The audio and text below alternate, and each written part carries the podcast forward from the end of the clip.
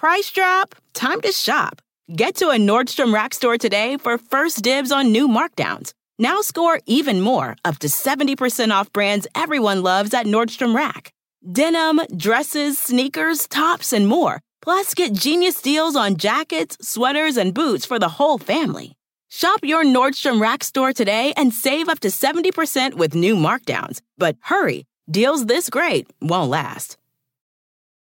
At Bet365, we don't do ordinary. We believe that every sport should be epic. Every goal, every game, every point, every play. From the moments that are legendary to the ones that fly under the radar. Whether it's a game-winning goal in the final seconds of overtime or a shot on the goal in the first period. Whatever the sport, whatever the moment. It's never ordinary at Bet365. 21 plus only. Must be present in Virginia. If you or someone you know has a gambling problem and wants help, call 1-800-GAMBLER. Terms and conditions apply. This episode is brought to you by Progressive. Most of you aren't just listening right now, you're multitasking. But what if you could also be saving money by switching to Progressive? Drivers who save by switching save nearly $750 on average, and auto customers qualify for an average of seven discounts. So multitask right now. Get your quote now at progressive.com. Progressive Casualty Insurance Company and affiliates national average 12 month savings of $744 by new customers surveyed who saved with Progressive between June 2022 and May 2023. Potential savings will vary, discounts not available in all states and situations. Washington football team didn't have enough to be depressed about. 2013, you had it all. You had Matt LaFleur, you had Sean McVay, you had Kyle Shanahan, and you blew it. They're all gone. And they're all coaching this weekend as head coaches of teams that will be playing, and it's Shanahan and LaFleur. Man, it's been a long nine years for Kyle. Oh boy, it's been a long nine years for Kyle. It's been a long nine years for me too, but my gosh. There Yeah. it is, 2013. McVay looks no different. LaFleur has the mustache that makes him a little different. There's Kyle's son from 2013. and uh, uh, and, uh, yes, they are now all coaching in games that we'll see this weekend. And so- even uh, unbelievable. Even, even Raheem Morris involved in that, Mike. Raheem Morris is there on that staff too. What a staff! Wow. I mean, what a travesty that whole thing was.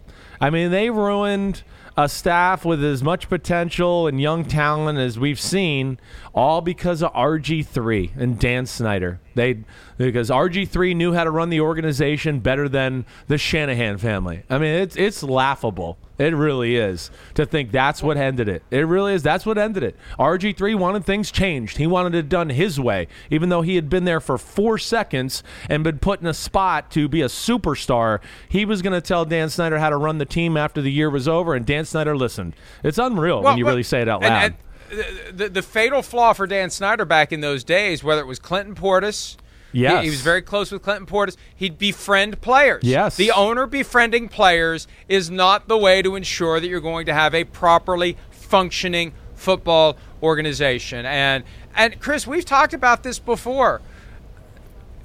Mike and Kyle meeting with Peyton Manning about possibly joining the Washington football team in Right. 2012. And Right. What comes on the screen? They've traded up for the second overall pick in the draft. Yes. Hey, it would be nice if the Shanahans knew about this before it happened. Yeah, exactly right. I mean, it just, you know, Snyder hijacked the whole situation. He did. They had a plan as far as what they wanted to do at the quarterback position, and Dan wanted to draft in one of these young quarterbacks. So he went, even though Mike Shanahan had total authority, he went ahead and made the trade without Shanahan. And yeah, they found out about it just like the rest of the public did, watching the scroll on the bottom of a sports channel, going, "Oh my gosh, wait, oh, all right, hey Peyton, it's it's glad you're here, and it was cool talking to you, but looks like we're going to be going a different direction here at quarterback." Unbelievable. Uh, and you think of what the direction of the franchise would have been if they had had Peyton Manning without having to give up and invest a total of three first round picks and a second round pick to make it happen. All right, so it's Kyle Shanahan versus Matt LaFleur on Saturday night. One of the, well, they're all compelling, but this is one of the most compelling games of the weekend. Who do you give the edge to when it comes to coaching in this one? And Matt LaFleur has been phenomenal so far. It's amazing to see Kyle Shanahan under 500 in five years as coach of the 49ers, but they had that one great year. The other years have not been great. No, I, I mean, I, I get it. I give the advantage to Shanahan, but I, I do look at it. Well, you know, I look at it, and Shanahan to me is uh, you know arguably the best play caller in football. He's definitely the best run game designer in football. He's one of the few offensive coordinators in the whole sport where his first thought goes to run. Wait, what are the run game? How am I going to screw you in the run game? He's not worried about the pass. Then he gets that figured out, and then he goes to the pass. Uh, so that's where he's different. You know, Shanahan's as creative as it gets. Matt LaFleur creative. I don't think he's on the, the, the same page as Shanahan. Listen to me when I talk about my friend Kyle Shanahan. There's only one flaw I've really seen throughout it, and that's really the fact that you know inability to get the right quarterback, evaluate the right quarterback, whatever you want to say, whatever it may be. C.J. Beathard, you know, Nick Mullens, hey, Jimmy Garoppolo, even we can throw in that basket. I know the results have been good, but you know, hey, there's a reason they drafted a guy at number three. It, it's not to their liking, and I think we all understand why. I mean, we do. We talk about it every week. We saw it again last week late in the football game. It just some some games you just go, damn, I don't know. This guy was clutch last week. This week, I don't know if I can trust him to do anything. It's just weird that way. So that's where Shanahan's had issues. But I, I would think, Mike, I'm in the category of when the Packers saw it was the 49ers they were going to have to play, they they could say what they want. I bet you they went, "Oh, damn it. I wish the Rams were coming to town and we didn't have to deal with the 49ers because this is a matchup where, yes, Shanahan knows some of his tricks. He knows LaFleur's tricks. I think Shanahan's a little more creative to come up with new tricks. And I think their team matches up really well with Green Bay in some areas that are, you know, important for, for the game itself. Well, and we saw a great Sunday night game between these two teams, week three, where the 49ers left just enough time on oh the clock gosh. for Aaron Rodgers right. to get down the field and get in position to win the game. Nick Bosa is going to be a critical aspect of this. I know we're talking about He the coaching is. matchups Yeah. here, but it's a lot easier to coach when you've got Nick Bosa chasing around Aaron Rodgers and and accelerating the clock in his head that tells him how much time he has to throw the football. A hundred percent. They got to have him. Not only because I mean he's awesome, and you know, like we talk about all the time, he's one of the best defensive players in the sport.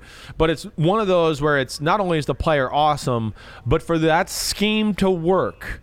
You know, where they don't really want to blitz, they want to play coverage. It, it's it's rooted a little bit in the Seattle scheme, but they don't play that a ton. They do some different stuff too but they need it's it's about the wide nine technique like we always talk about. They want a defense end who can get out wide and just go get the quarterback. And he takes their defense to another level when he's out there and healthy and makes their defense align a different a different issue. And you don't ever have to blitz or do things like that when Bosa's in the football game. So he will be huge in this game because you don't want to get in a blitz matchup or play too much man to man against Aaron Rodgers in Green Bay because he's going to get the offense in the right play. He's going to get them protected against the blitz, and he's going to gash the 49ers corners, which we know are less than. We know that. And that's to me was a little bit of the advantage. Finally, it was finally, you know, I've said it a lot like, hey, can somebody attack the 49ers corners? They're not that good, and they give you a lot of one on one matchups. Where Dallas dropped the ball last week. I made these comments on my podcast. In fact, Troy Aikman, I think he even said that yesterday. Yes. I mean, if I was Michael Irvin and got the coverage the 49ers got, we would have just kept throwing to Michael Irvin. Well, this week the 49ers are going to have to change it a little bit because they do got a Rodgers and Davante Adams. Well, they'll wear that out out there and go, you want to play one on one? We'll do that. And they did that in the first matchup, and then the 49ers had to adjust, and that was part of their comeback. But that's a little bit of the chess match I'm interested to see here between Shanahan and LaFleur. Just so we're clear, then, just so we're clear, Yeah. LaFleur, 13 and 3, 13 and 3, 13 and 4. Yeah. You're giving the check mark to Kyle. I am, you know, again, I know I'm flawed here, so I totally recognize that. I, I but yes, I think if you put Kyle Shanahan in Green Bay, that the results would be every bit as good. In fact, I, I yes, I, that's what I'm going to say. I mean, and I don't like to say that because I like Matt LaFleur and know him, and he's a friend as well. So I mean, he's going to look at me probably the next time I see him and go, "Damn, you take Kyle over me? That's screwed up." But Ah, he's not yes, watching. No, He's I- not- he's got a game to get he's ready got things for. to He's get ready gonna hear about But yes, I don't. I think the results will be every bit as good if Shanahan took over the Green Bay job, if not a little bit better. All right, that's what I'll say. Uh, and I'm not trying to be controversial there. I'm just yes, I'm a Shanahan believer. Zac Taylor, the Bengals coach, his third season, obviously a great year thanks to the presence of Joe Burrow and Ja'Marr Chase and others. Mike Vrabel has his team at the number one seed. Who do we give the edge to in that one? I'm going Vrabel here. Uh, you know, it, it's this is a short period of time where we've seen actual success from Zac Taylor. Love the way things are going. Their offense to me is one of the most fun offenses to watch in all of football. Yes, because it's talented, but their scheme has everything too. It's got everything. They, there's not one aspect of offense around the NFL where they can't go, oh, wait, we can do that. We got plays like that. We can do that. So that's where I really love them. Brian Callahan, offensive coordinator, I'm a huge fan of his as well. You know, that's a that's an offensive coordinator I look at to go. He's flying under the radar. Why isn't he getting more interviews there? But uh, I still think I go Vrabel. Vrabel, the toughness we've seen in his football team. He's game plan specific on the defensive side of the ball as far as it changes on a week to week basis. Uh, I'm going to give him the advantage, but certainly got some respect for Zac Taylor. What about you? What you who you like there? Well. I'm, I'm giving the edge to Vrabel. Yeah. I, look, uh, uh, Taylor Taylor had a great third season, and he's growing into the job. Amazing that even after this season, he's still 16 and 32. He's a 33% winning percentage yeah, three seasons. Right. That tells you how bad – the first two years were. You mentioned Brian Callahan, though, and I looked ahead on the outline to see if this is coming up. I just need to make this point. Yeah. Because Callahan is getting at least one interview, and he said recently, and I'm paraphrasing, but basically, it doesn't undermine game preparation to interview for one of these head coaching jobs. And I'm here to say, oh, yes, it does.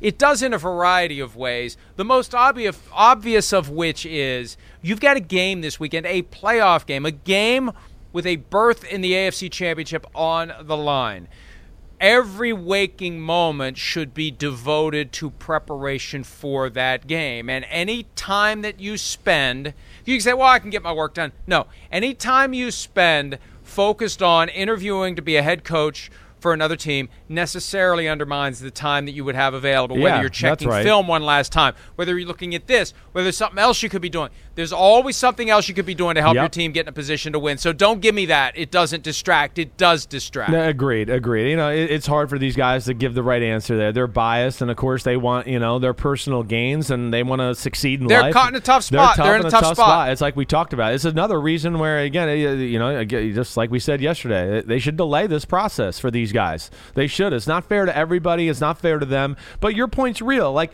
I don't care what you say. If you're a human and you know, wait, I have a job interview where my life is going to drastically change if I get this job, and I'm going to make north of $5 million, and my family's going to be in a different spot for the rest of my life, and I'm finally getting my dream. I'm going to be the head coach in the NFL. You can't tell me, even when you're doing your work for the Bengals and preparing and watching film, that every now and then you're not distracted with a thought in the back of your head about, oh, you know what?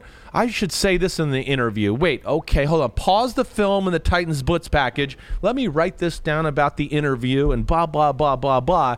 That that's to me. Uh, that's normal human emotion. I'm not trying to accuse him or anybody. No, it's the same for all of them. It's a bad spot. Right. It's a bad spot. Right. And as I said yesterday, when you get home, it's not, hey honey, how's the preparation coming for the Titans game? It's hey honey, yeah, what do you that's think? right. We're, right. We're, I've been looking at houses. Right. right. I've been checking out the schools. It's Yeah. just more to take away from your what should be single-minded focus on getting ready to play the Titans and hopefully from his perspective beat the Titans. All right, it's McVay versus Arians on Sunday on NBC as I mentioned earlier. One of the youngest coaches in the NFL against one of the oldest coaches in the NFL. Who do you give the edge to in that one? Gosh, I don't know. I really don't. I mean, this How is, do you not give it to McVay? What does Arians even do at this point? What does he even do? He, he's proud to say he delegates everything. Okay. Leftwich runs the offense. Bowles runs the defense. What's Arians even do? Well, he- seriously. Well, I, I get it. I understand that, but I still think he's got his fingerprints on a lot of stuff they do and understands. You yeah, know, on again, Andrew Adams. yeah, on his forehead. All right, you know, because you said that, I think I will probably fa- uh, favor McVay a little bit. I think it's close though. Again, Leftwich and them, they're running the Bruce Arians offense. It's not like Bruce is going into the office and going like, "Ah, all right, Byron's got it. Let me kick up my feet and watch some pro football talk. Let me see what that jerk Florio's talking about right now." He's Hi, still Byron. a part of this. he is. And and again, I think, you know, what also you have to take into account for for Bruce Arians that I think makes this close in my mind is again a little bit about his personality, his bravado, what he does, he instills that into their team that allows them to play loose and, you know, like a bunch of renegades in these big games and these big moments. And that's what he kind of exudes to the rest of his football team as well. You know, there is a little bit of the Buccaneers attitude of like, hey, you know, we might slap you on the side of the head because our coach slaps us on the side of the head. You know, they're they're they are. They got a group of renegades. They want to whoop your butt. Ndamukong Suh wants to step on your ankles, and Vita Vea wants to oh, run you over, and Devin White likes crushing people. Offensively, they got a bunch of offensive linemen who are killers and love getting in fights and chippy every game. Brady's got that about him. He improved Brady, in my opinion, too.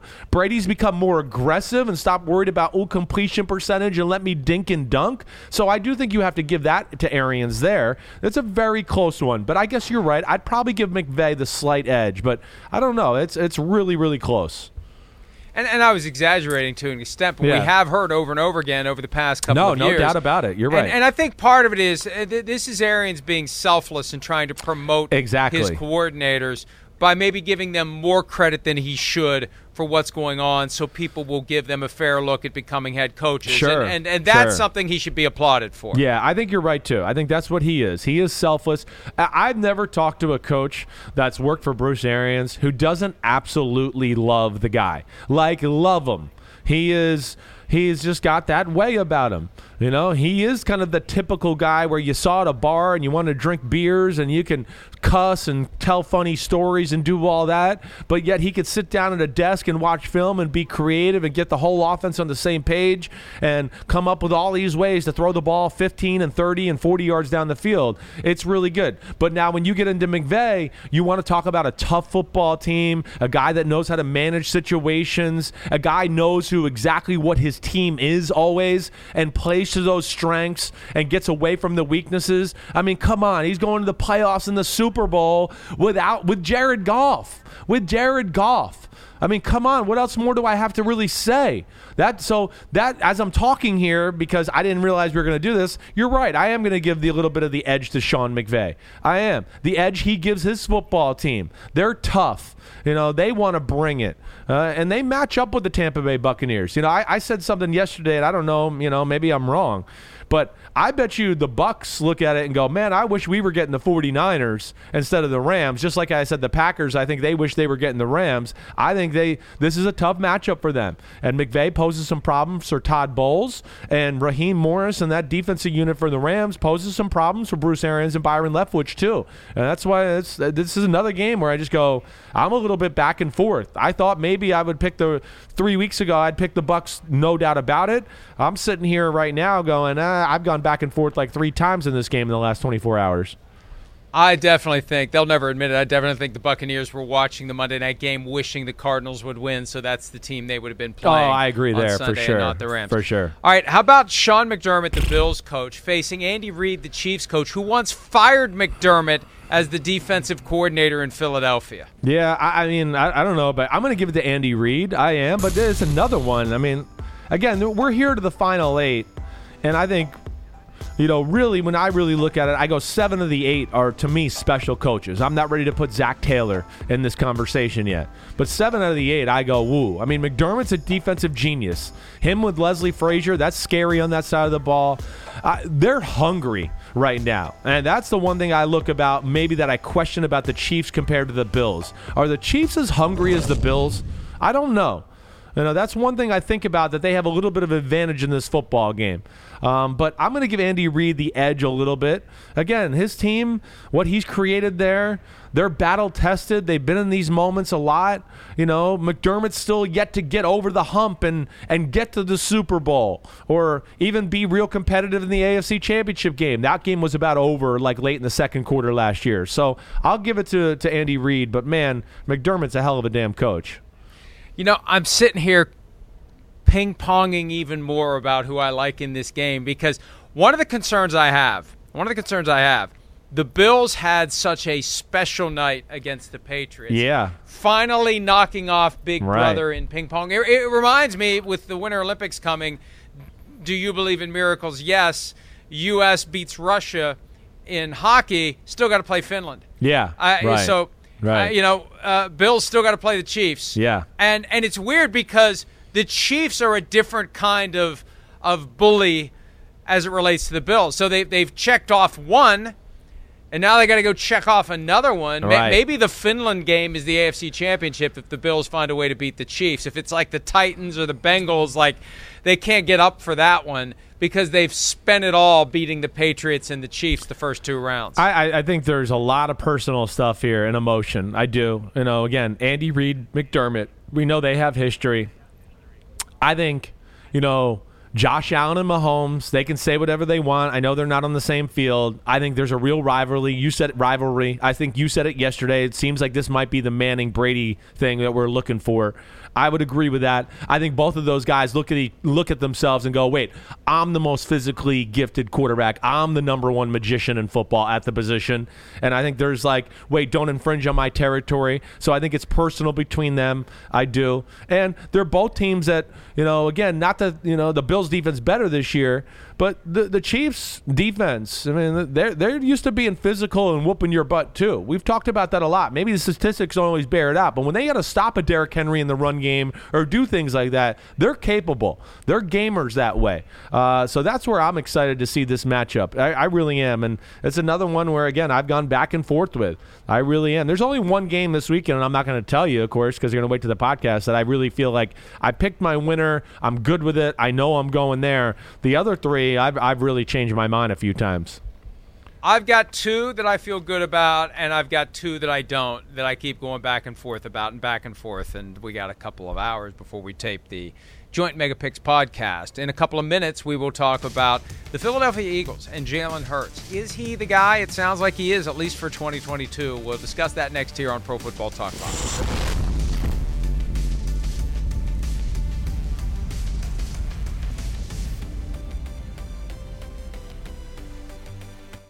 At Bet365, we don't do ordinary. We believe that every sport should be epic. Every goal, every game, every point, every play. From the moments that are legendary to the ones that fly under the radar. Whether it's a game-winning goal in the final seconds of overtime or a shot on the goal in the first period. Whatever the sport, whatever the moment. It's never ordinary at Bet365. 21 plus only. Must be present in Virginia. If you or someone you know has a gambling problem and wants help, call 1-800-GAMBLER. Terms and conditions apply. Everybody in your crew identifies as either Big Mac Burger, McNuggets, or McCrispy Sandwich. But you're the filet fish Sandwich all day. That crispy fish, that savory tartar sauce, that melty cheese, that pillowy bun. Yeah, you get it. Every time. And if you love the filet of fish, right now you can catch two of the classics you love for just $6. Limited time only. Price and participation may vary. Cannot be combined with any other offer. Single item at regular price. Ba-da-ba-ba-ba. What if millions of black Americans had been compensated for slavery? Join me, Trymaine Lee, as I explore the untold story of one of the only black Americans who ever was. I talk to his descendants and discuss how reparations forever changed their family's trajectory and imagine a reality where reparations are paid to the rest of black America. Into America presents Uncounted Millions The Power of Reparations, a Black History Month series. New episodes drop Thursdays. Listen now wherever you get your podcasts. Everybody, just wanted to check in. Surgery went great, uh, was a complete success. Had a great medical team uh, that took care of me and um, checked that that box off to get this fixed, and now it's on the way to you know the road to recovery. Um, you know, this is a, a, one of those steps to get back to my true self. Um, this past year hasn't been very easy. Uh, a lot of stuff has gone down, and it wasn't wasn't easy on me or my family. So I appreciate everybody that's reached out, that wished me well and good luck on the surgery, all the prayers and everything. It definitely did not go unnoticed. So thank you. Um, thanks to everybody that's helped out so far. Um, now it's now it's on the way to the road to recovery. It's not going to be an easy one, but um, it's going to be one that I'm going to remember, and it's going to be a special one. So uh, I'll keep you guys updated. Thank you so much. Uh, but this is the, this is not the end of my story. Uh, it's just going to be one of those little things that I'll look back and remember that it's um, one of those challenges that and adversity that I'm going to try and take advantage of, and it'll make me a better person. So thank you for everybody that's reached out. Once again, uh, let's go get it. The record remains unbroken. Every surgery performed on every NFL player, every single time, is a complete success. You never hear what Kramer said to George's girlfriend Audrey after she had the nose job. You got butchered. Never happens. Everything's a success. And he's already ahead of schedule in his rehab. And I don't mean to be flippant about it. Look, it's a big deal. It's a big deal. You can see. You can see. That's a big deal. He's going to be in discomfort. He's going to be in pain. He's got a rehab ahead of him. It is a long road. It's going to take work. It's going to take effort. You got to worry about infection. It's good that it was a success. It's always a success. But I think the trick is making sure that you check every box on the road back to 100%. And it's going to be a while, four to six months before he's fully recovered from this, Chris. Yeah, no, it, it will not be easy. I mean, you know, just there, right? You know, let alone I think you know you look at and I, I, hope for a speedy recovery for him. Hey, you say what you want about Baker Mayfield, he's tough as hell, that's for sure. But uh, yeah, it's it's it's a dangerous injury. Good thing it's not his throwing shoulder. We know that. But I also, you know, me, I just go right to football and think about, damn, he's not going to be able to practice at OTAs. Probably won't be able to do the mini camp, anything like that. You have to go right into training camp and hit the ground running there, and that's not always easy to do either. And especially in a year where I think it's a big offseason for him, you know, and their offense and Kevin Stefanski and figuring out some ways to be a little bit more successful in the pass game. That's where it hurts the Cleveland Browns. Certainly, uh, I would think like just because it's his left shoulder he could probably start throwing at some point when they feel like he can move that shoulder a little bit. You know, uh, again, there's ways to throw and still guard that, and I think not be like too hard on it. Uh, but I don't know when that like you know you hit that line to where you go, okay, you can start throwing the ball lightly because it's your other arm. Uh, but but yeah, it's it's a challenge here for the Browns and, and Baker Mayfield in the offseason. You you tell me, is there a concern you mess up your motion though if you're being careful and deliberate about what you do with one side because you don't want to mess up the other? Yeah, I, I would be less concerned. Th- that would be one there I'd go, hey, it's not, to me, it's not like, you know, you got a bad leg or a bad, like Dak Prescott, we talk about the ankle where it could, like, okay, last year in training camp, we were talking about, I don't know if he can really push off with that leg. It looks like it's fake that way. And that caused some issues. And then it caused him to use more arm. And then we saw the lat injury. I don't think that he'll have those type of repercussions. I think it might not let him just absolutely rip the ball, but you know, again, okay, you got to keep your front. I'm lefty. You got to keep that front shoulder in there a little tight, and you can't maybe just rip it out of there and do that. Listen, in some ways, this might be a blessing in disguise. At times, he gets so much with that front arm going crazy that everything ends up going crazy, and the ball goes crazy, and it doesn't go. Uh, so I, am I guess what I'm saying is I, I, I don't think it'll affect his mechanics a whole lot. I think he, he as soon as he can move it and do something, he should be okay, and I don't think it'll affect it and and let's remember, and this is this is in all fairness, and this is a warning to all of the quarterbacks out there. This all happened because he decided to go make a tackle after throwing an interception in week two. Whether right. it was just kind of a hot-headed, in-the-moment reaction, he's pissed at himself. He's pissed at what occurred. This is when he re-injured it several weeks later against the Cardinals. He already had the oh, injury, then man. he was wearing the harness oh. at that point, and that's when it looked like he was done for the oh, year. No doubt. But it all it all started because he gave in, and I, I know we don't. We, uh, the Teddy Bridgewater, where you go well, act like a, a, a bullfighter, right? You you just just shelter in place. That's the fine line. You never even put yourself in a position where you get called out for not trying to make the tackle. If you just get down, just get down. You threw an interception, fall down, stay down. Don't even go try to make the tackle. You are an asset to your team that has incredible value. And even if that guy takes it all the way to the house, unless we're talking about season on the line, playoff game, right? You shelter in place and you live to fight another day because the team needs you more than it needs you to stop that guy from scoring a touchdown. Yeah, I, I think there's a fine line. I don't go as far as you. You got to stop the guy from scoring a touchdown. You get down in front of him and make sure he trips over you. That's what you do. In, a, in week two? Well, I in would. I think it's hard, yes. In week two, yes. You just don't throw your shoulder. I mean, he tried to hit the guy like he was a legit, like, strong safety, and he thought he was Jamal Adams. That's where it was ridiculous, to your point. But you know, again, what also is ridiculous is Teddy Bridgewater. Teddy Bridgewater never never played for me again if he did that to me and I was the head coach of that team. I'd have been like, sit down, drink Gatorade.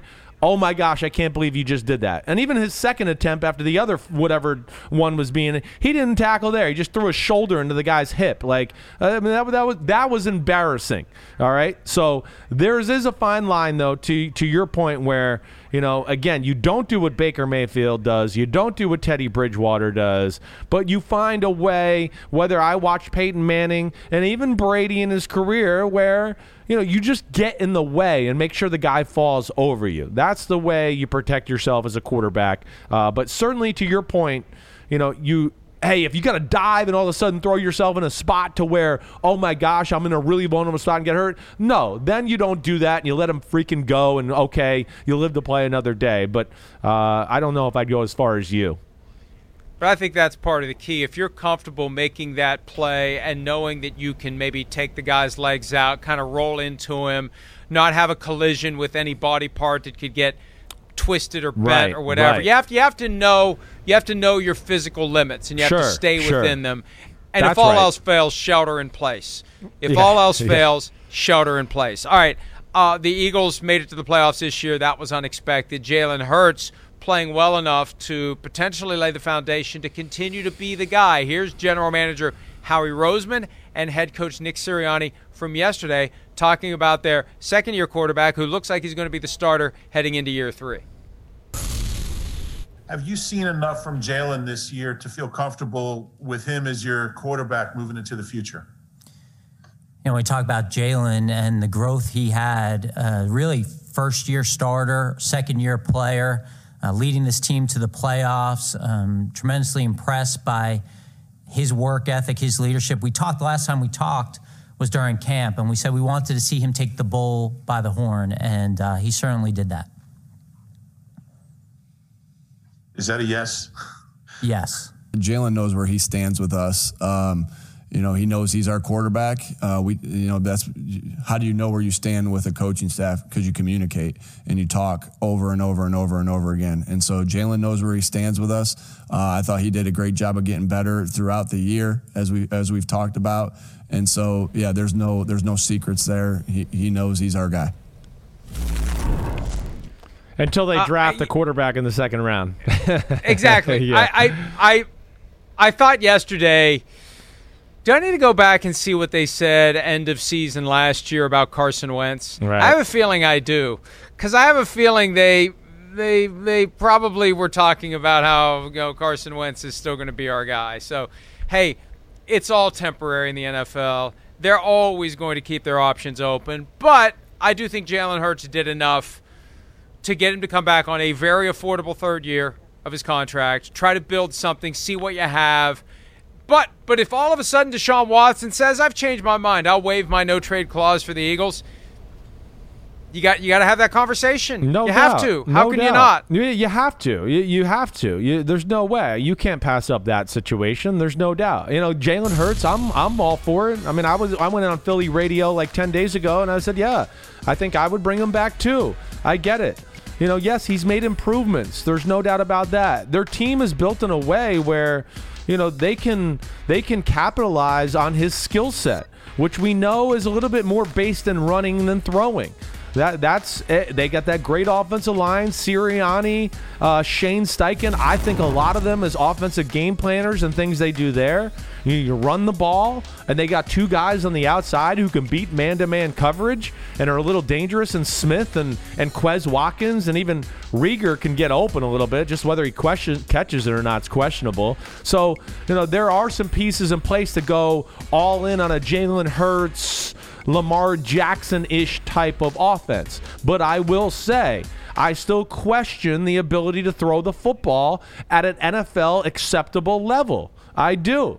There's very little wiggle room for how they play or diversity in game plans because of that. And we saw that last week. Like, you can't run the ball. It was almost like, uh oh, the game's over. Because now he's not precise enough to be a good five and eight yard thrower and be surgical that way. He has a long delivery.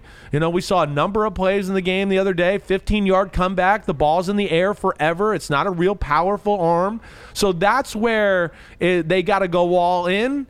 Uh, and go in with uh, more running backs, probably have a stable of them like the Ravens did before the year and they got hurt. Uh, that's what they have to do, and they have to build off of that, and hopefully to continue that he becomes a better passer.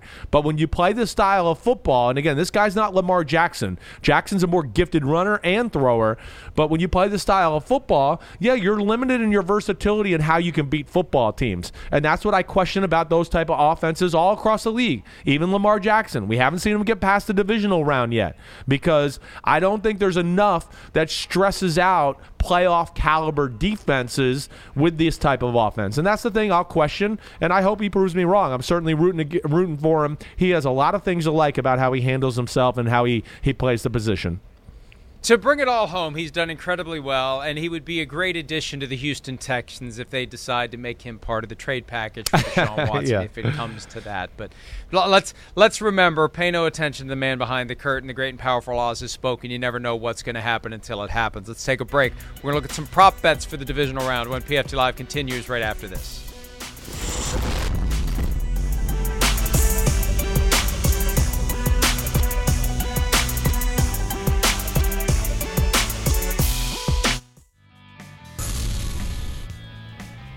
All right, how about some prop bets for the divisional round? The highest scoring team, we need to be very careful here. We're going to give away some of our picks potentially if we start saying who's going to score the most points in the divisional round. Chris and I obviously will be doing our Mega Picks podcast later in the day. The Chiefs, the favorites to score the most at plus 300, and there are the 49ers all the way at the bottom at plus 1400. I guess the thinking is that they're either going to get beaten handily by the Packers, or if they do manage to win, it's going to be a low scoring game, Chris. I understand that the 49ers being down there. I, I, I do. Uh, I mean, I don't know if that translates. I don't understand the Packers being that high. There's no way the Packers will be the highest scoring team this weekend. Not against that 49er defense. I would be shocked by that. I really would. I understand the Chiefs and Bills being the towards the top there.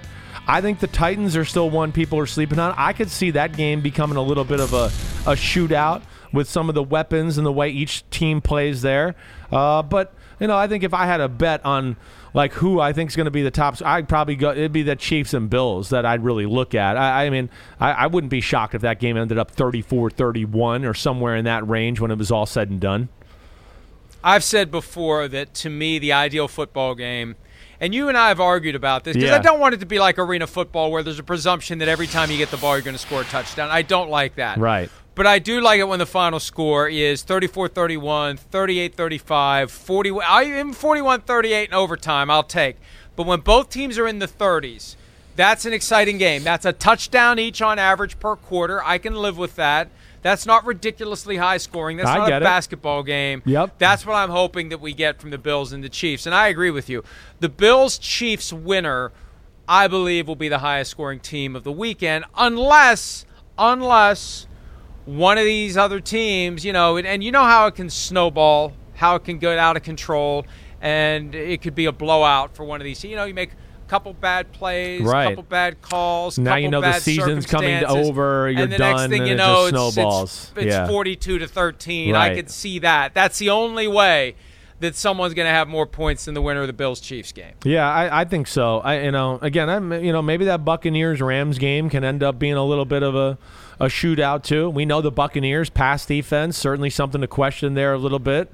You know, and the and the Rams defense certainly good, but we know the Bucks and Brady and that offense with Leftwich, they got a lot to offer still, even without Antonio Brown and Godwin. So, uh, but I still, yeah, I'm with you. Chiefs and Chiefs and Bills seems like the one to me. Those two quarterbacks, it, it just again, it goes back into the conversation we've had before. Those two quarterbacks, the defense can win plays, and you go, wow, the defense did everything right. What? Mahomes still got a 30 yard gain. What? Josh Allen still got a 40 yard gain. That's where it's crazy. You could have a lot of good defensive plays and still lose in this football game because the quarterbacks are that damn good. All right, when we return, we're going to draft the most important non quarterbacks for the four games to be played in the divisional round. We'll do that next here on Pro Football Talk Live.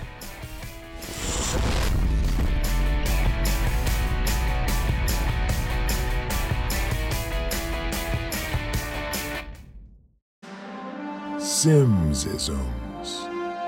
Repertoire. You obviously can add more to the repertoire off of that. Does rattling off a word like repertoire, does that like negate a Simsism? Is that like money in the bank for a future Simsism? I don't know. Simsisms. We're going to give him a break on this one. Oh, I got lucky. I pulled some words out of my butt today. I know. I even said it with like a French accent there. I don't even know I what the hell I was saying. I know. I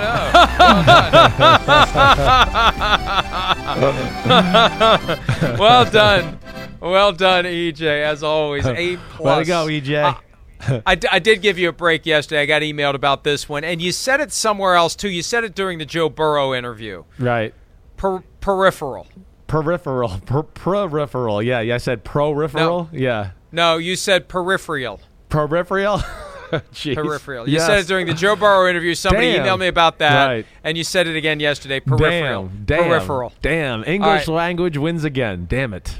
You still get the first pick in the draft of the most important non-quarterbacks in the divisional round of the 2021 playoffs. Off we go. Well, I'm going to go with Nick Bosa. You know, one, his health is paramount to, you know, the 49ers being able to pull off an upset in Green Bay. Two, not only does he need to be out there, he needs to be a force. And again, you're going to beat Aaron Rodgers up in Green Bay. You know, you, you got to have somebody that's going to be able to threaten him around the edge. And of course, like we always talk about with great quarterbacks, you don't want to blitz and compromise coverage and have one less guy in passing lanes. So I look at Nick Bosa as being a guy, hey, Bakhtiari sounds like he's going to play and start and be out there. You know, if he can just be around Rodgers, harass him, get a sack or two like Shaq Barrett did, I believe, in the NFC Championship game, that'll go a long way to the 49ers maybe pulling off this upset. For me, you know, Nick Bosa is one of the obvious ones, and he needs to get out of the concussion protocol and actually be able to play. Yeah. Aaron Donald. Mm. Aaron Donald. I know. The top without two question. picks. I was how there, do, was there, How do you put How do you put pressure on Tom Brady? You do it up the middle. You get him off the spot, and if you can get him off the spot, and he slides left or right, uh oh, here's Leonard Floyd over here, here's Von Miller over here. So that's where Aaron Donald's ability to create havoc up the middle is even more important because Brady's got nowhere to go. And and what does he do? What does he do when he's got nowhere to go? What does he do? It's chuck and duck. It's chuck Balls and duck. up for grabs. We saw it last year. Throwing it up, get rid of it, get rid of it, Yeah. get rid of it, and it may get intercepted. You never know where it's going to come down. So uh, we saw that start four years ago. It got to the worst point in the NFC Championship last year when he threw it up two or three times for grabs. But Aaron Donald is the guy that's going to force him to do it or not. So it's critical that Donald do it if the Rams want to have a chance to win. No, agreed. And and for whatever reason, that you know, this Bucks O line, who you know, and I think we both think a lot of, this Rams unit poses problems with them. And the Bucks are big and physical and a little bit lumbering.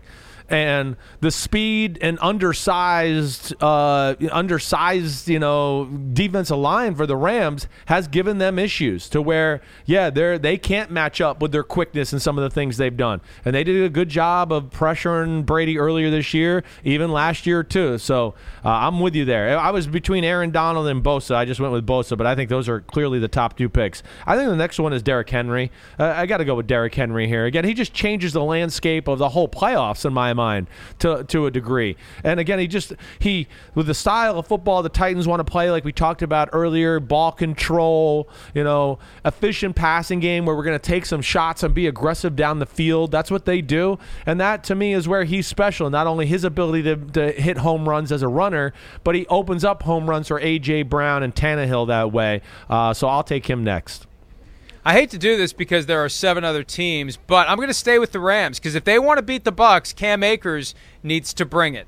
He needs to be able to run the ball against that defense. He needs to minimize the number of times that Matthew Stafford has to throw the ball. 17 throws last week. Stafford was phenomenal. Akers is the key to the offense this week for the Rams. Can he run the ball against the Bucks? Let's take a break. Round three of the most important non-quarterbacks for the divisional round. We'll do that next here on PFT Live.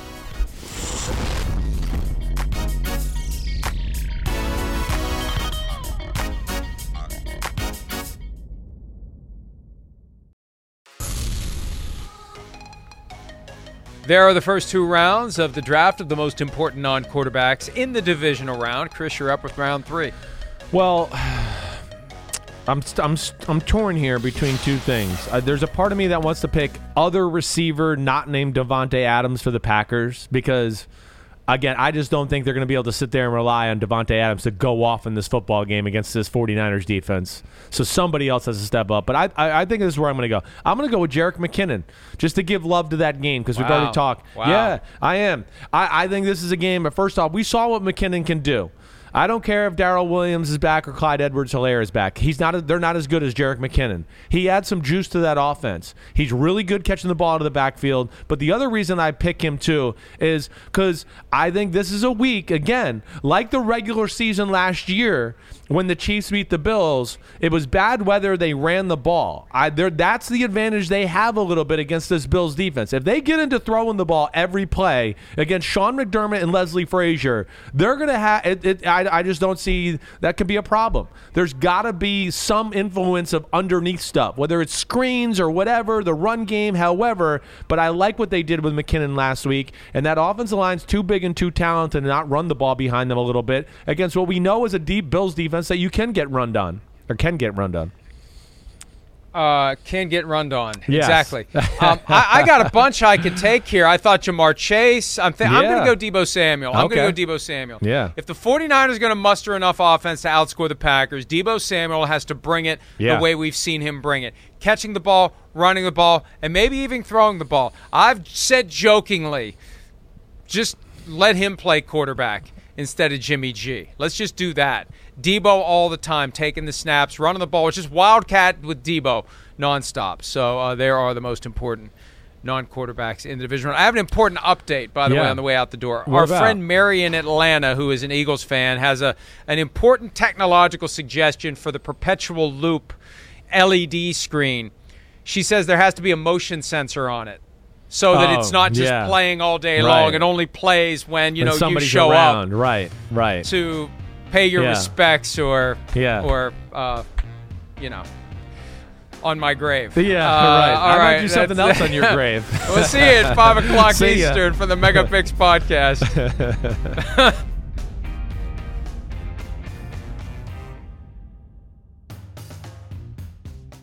At Bet365, we don't do ordinary. We believe that every sport should be epic. Every goal, every game, every point, every play. From the moments that are legendary to the ones that fly under the radar. Whether it's a game-winning goal in the final seconds of overtime or a shot on the goal in the first period. Whatever the sport, whatever the moment. It's never ordinary at Bet365. 21 plus only. Must be present in Virginia. If you or someone you know has a gambling problem and wants help, call 1-800-GAMBLER. Terms and conditions apply.